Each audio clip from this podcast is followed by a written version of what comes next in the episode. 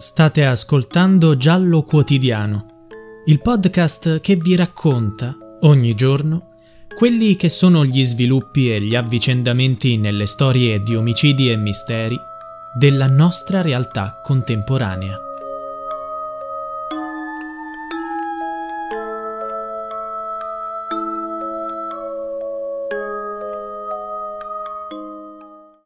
Verso la fine di novembre, Durante uno dei miei caffè qui a casa, Liliana mi disse una cosa che in quel momento non avevo ben recepito.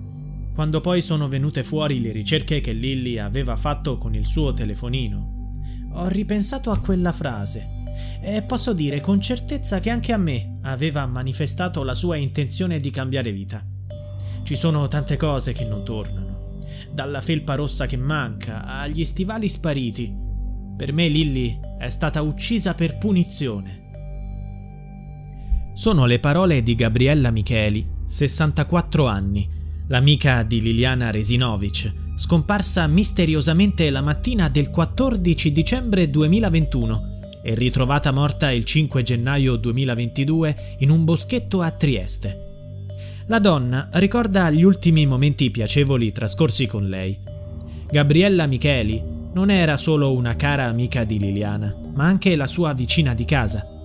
È stata una delle prime persone a cercare di scoprire cosa fosse successo. Ad avvisarla della scomparsa di Lilly fu Claudio Sterpin, 83 anni, che Gabriella non conosceva affatto. Le aveva raccontato della sua relazione segreta con Liliana. Non avendo sue notizie, fu il primo ad allarmarsi perché Lilly doveva parlare con il marito Sebastiano Visintin, 73 anni, della loro storia e che intendeva lasciarlo e andare a vivere con lui. Non è chiaro se Lilly abbia effettivamente parlato al marito del suo amante, come sostiene Claudio Sterpin. Sebastiano Visintin nega che ci siano stati problemi nella relazione nell'ultimo periodo e non sembra dare importanza alle parole dell'amante e della moglie. Tuttavia, gli amici di Liliana, Gabriella Micheli, suo marito Salvo Onesti e altre persone a loro vicine avevano notato un cambiamento. Liliana non era molto emotiva, era riservata, quindi era difficile capire i suoi veri sentimenti. Ma l'amica Gabriella dice: Negli ultimi mesi ci eravamo accorti che tra i due non c'era la solita complicità. L'atteggiamento di Sebastiano nei confronti di Liliana non era lo stesso. Il rapporto fra Sebastiano e i suoi vicini è inesistente adesso. Abbassa la testa quando li vede passare. Gabriella sottolinea però che non l'ha mai accusato. Noi non incolpiamo nessuno. Abbiamo solo fatto notare che lui, dal 14 dicembre, non ha fatto molto per sua moglie. Per Sebastiano Visintin parlano le sue contraddizioni, la sua apparente calma quando Liliana fu ritrovata morta, e la sua strana volontà di cremare il corpo. Gabriella Micheli racconta che quando lei e suo marito sono andati a trovarlo, la sera in cui Lilly è scomparsa, cercò di capire se ci fosse stata una lite familiare. Sebastiano Visintin sembra non sapere nulla di Claudio Sterpin, ma alle 21.30 lo bloccò dal cellulare di Liliana su WhatsApp. Perché bloccare il numero di uno sconosciuto? Molte cose non tornano ma su un punto sembrano essere tutti d'accordo, e cioè che Liliana non si sarebbe mai tolta la vita. Gabriella continua.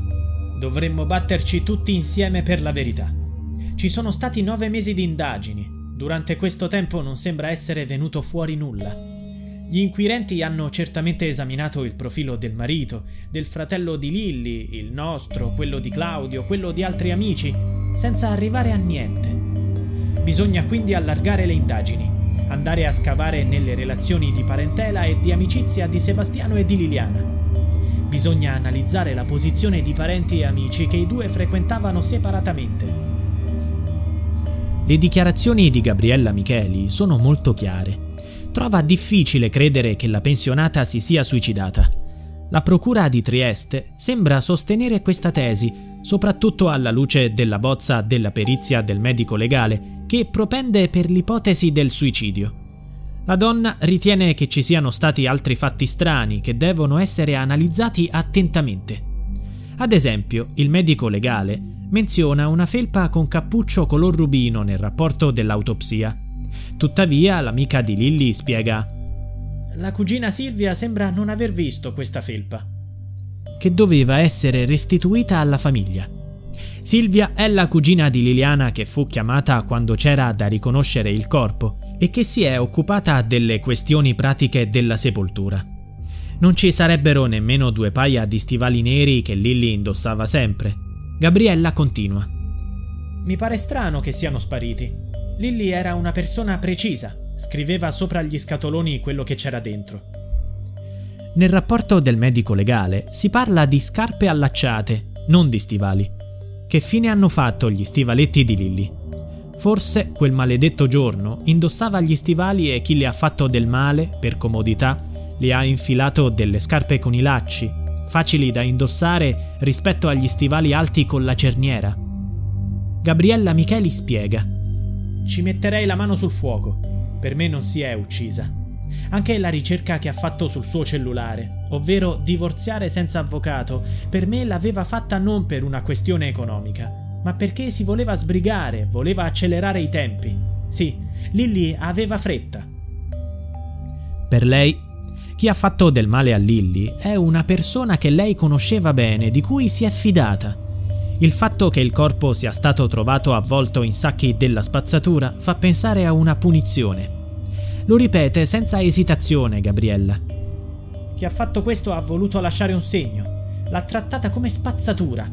È stata una vera e propria punizione, non certamente amore. Ma chi voleva fare del male a Liliana? Gli amici, Claudio Sterpin, il fratello di Lilli, Sergio Resinovic, con il suo avvocato Nicodemo Gentile, chiedono indagini e sono pronti addirittura a chiedere che il corpo venga riesumato per una nuova autopsia. Il marito di Liliana, invece, ha assunto una posizione piuttosto particolare fin dall'inizio di questa storia. Pur non accettando il suicidio di Liliana come soluzione del caso, negli ultimi giorni ha detto che il suo intento è quello di cremare Lilly, così come lei avrebbe voluto. Ha già annunciato la sua intenzione il giorno dopo il ritrovamento del cadavere di Liliana. Così aveva ricevuto una diffida da parte del fratello della donna che chiedeva indagini sul corpo. In quel momento la procura consentì la sepoltura ma non la cremazione, proprio per permettere eventuali future indagini ha dichiarato l'avvocato Nicodemo Gentile, presidente di Penelope. Quella di Lilly è una morte equivoca, sospetta, pertanto impone approfondimenti a 360 gradi. Noi non ci adageremo sui risultati che sono pervenuti dalla medicina legale. Non sono appaganti e invece di diradare le nubi intorno a questa vicenda, hanno creato ulteriori zone d'ombra. C'è tanto da verificare, da capire, da esplorare.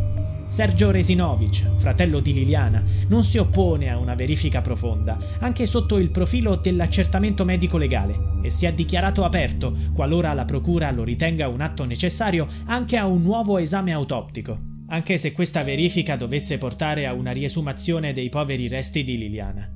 La verità non si può scegliere, la verità va accertata in maniera analitica, e siamo convinti che il profilo personologico di Liliana ci possa dire tanto la criminologa Gabriella Marano, membro del team difensivo guidato da Nicodemo Gentile, ha lavorato a lungo su questo caso.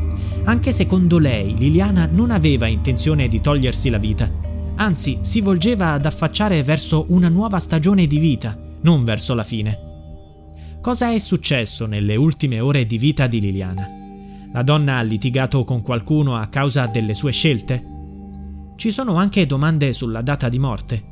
Secondo il medico legale che ha redatto il referto dell'autopsia, Liliana doveva essere morta due o tre giorni prima del suo ritrovamento. Ma dove aveva vagato per 19 giorni? Pulita, depilata, con la colazione nello stomaco che di solito faceva a casa. Sono domande senza risposta, poste da amici e parenti della donna. Tuttavia, il medico legale, dopo il ritrovamento del corpo, aveva indicato come data del decesso il giorno stesso della scomparsa, dichiarando uno scompenso cardiaco acuto. Prima domanda a cui rispondere. Quando è morta Liliana? Il giorno stesso della scomparsa o tre giorni prima del ritrovamento? La seconda domanda.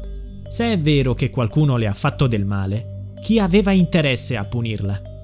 Ci sono altre persone coinvolte in questa vicenda non prese in considerazione? Secondo Claudio Sterpin, Liliana Resinovic è morta intorno alle 9, dopo aver parlato con lui. Alle 8.22 Lilly fece un'ultima chiamata al suo amico speciale, a cui avrebbe riferito che avrebbe fatto tardi al loro appuntamento perché doveva andare in un negozio di telefonia. Il cellulare, alle 8.38 del 14 dicembre, segnava 11 passi, che consistono a circa 7 metri. Forse Liliana ha cercato di uscire di casa ma è stata fermata vicino al portone? Al negozio non arrivò mai. Cosa è successo?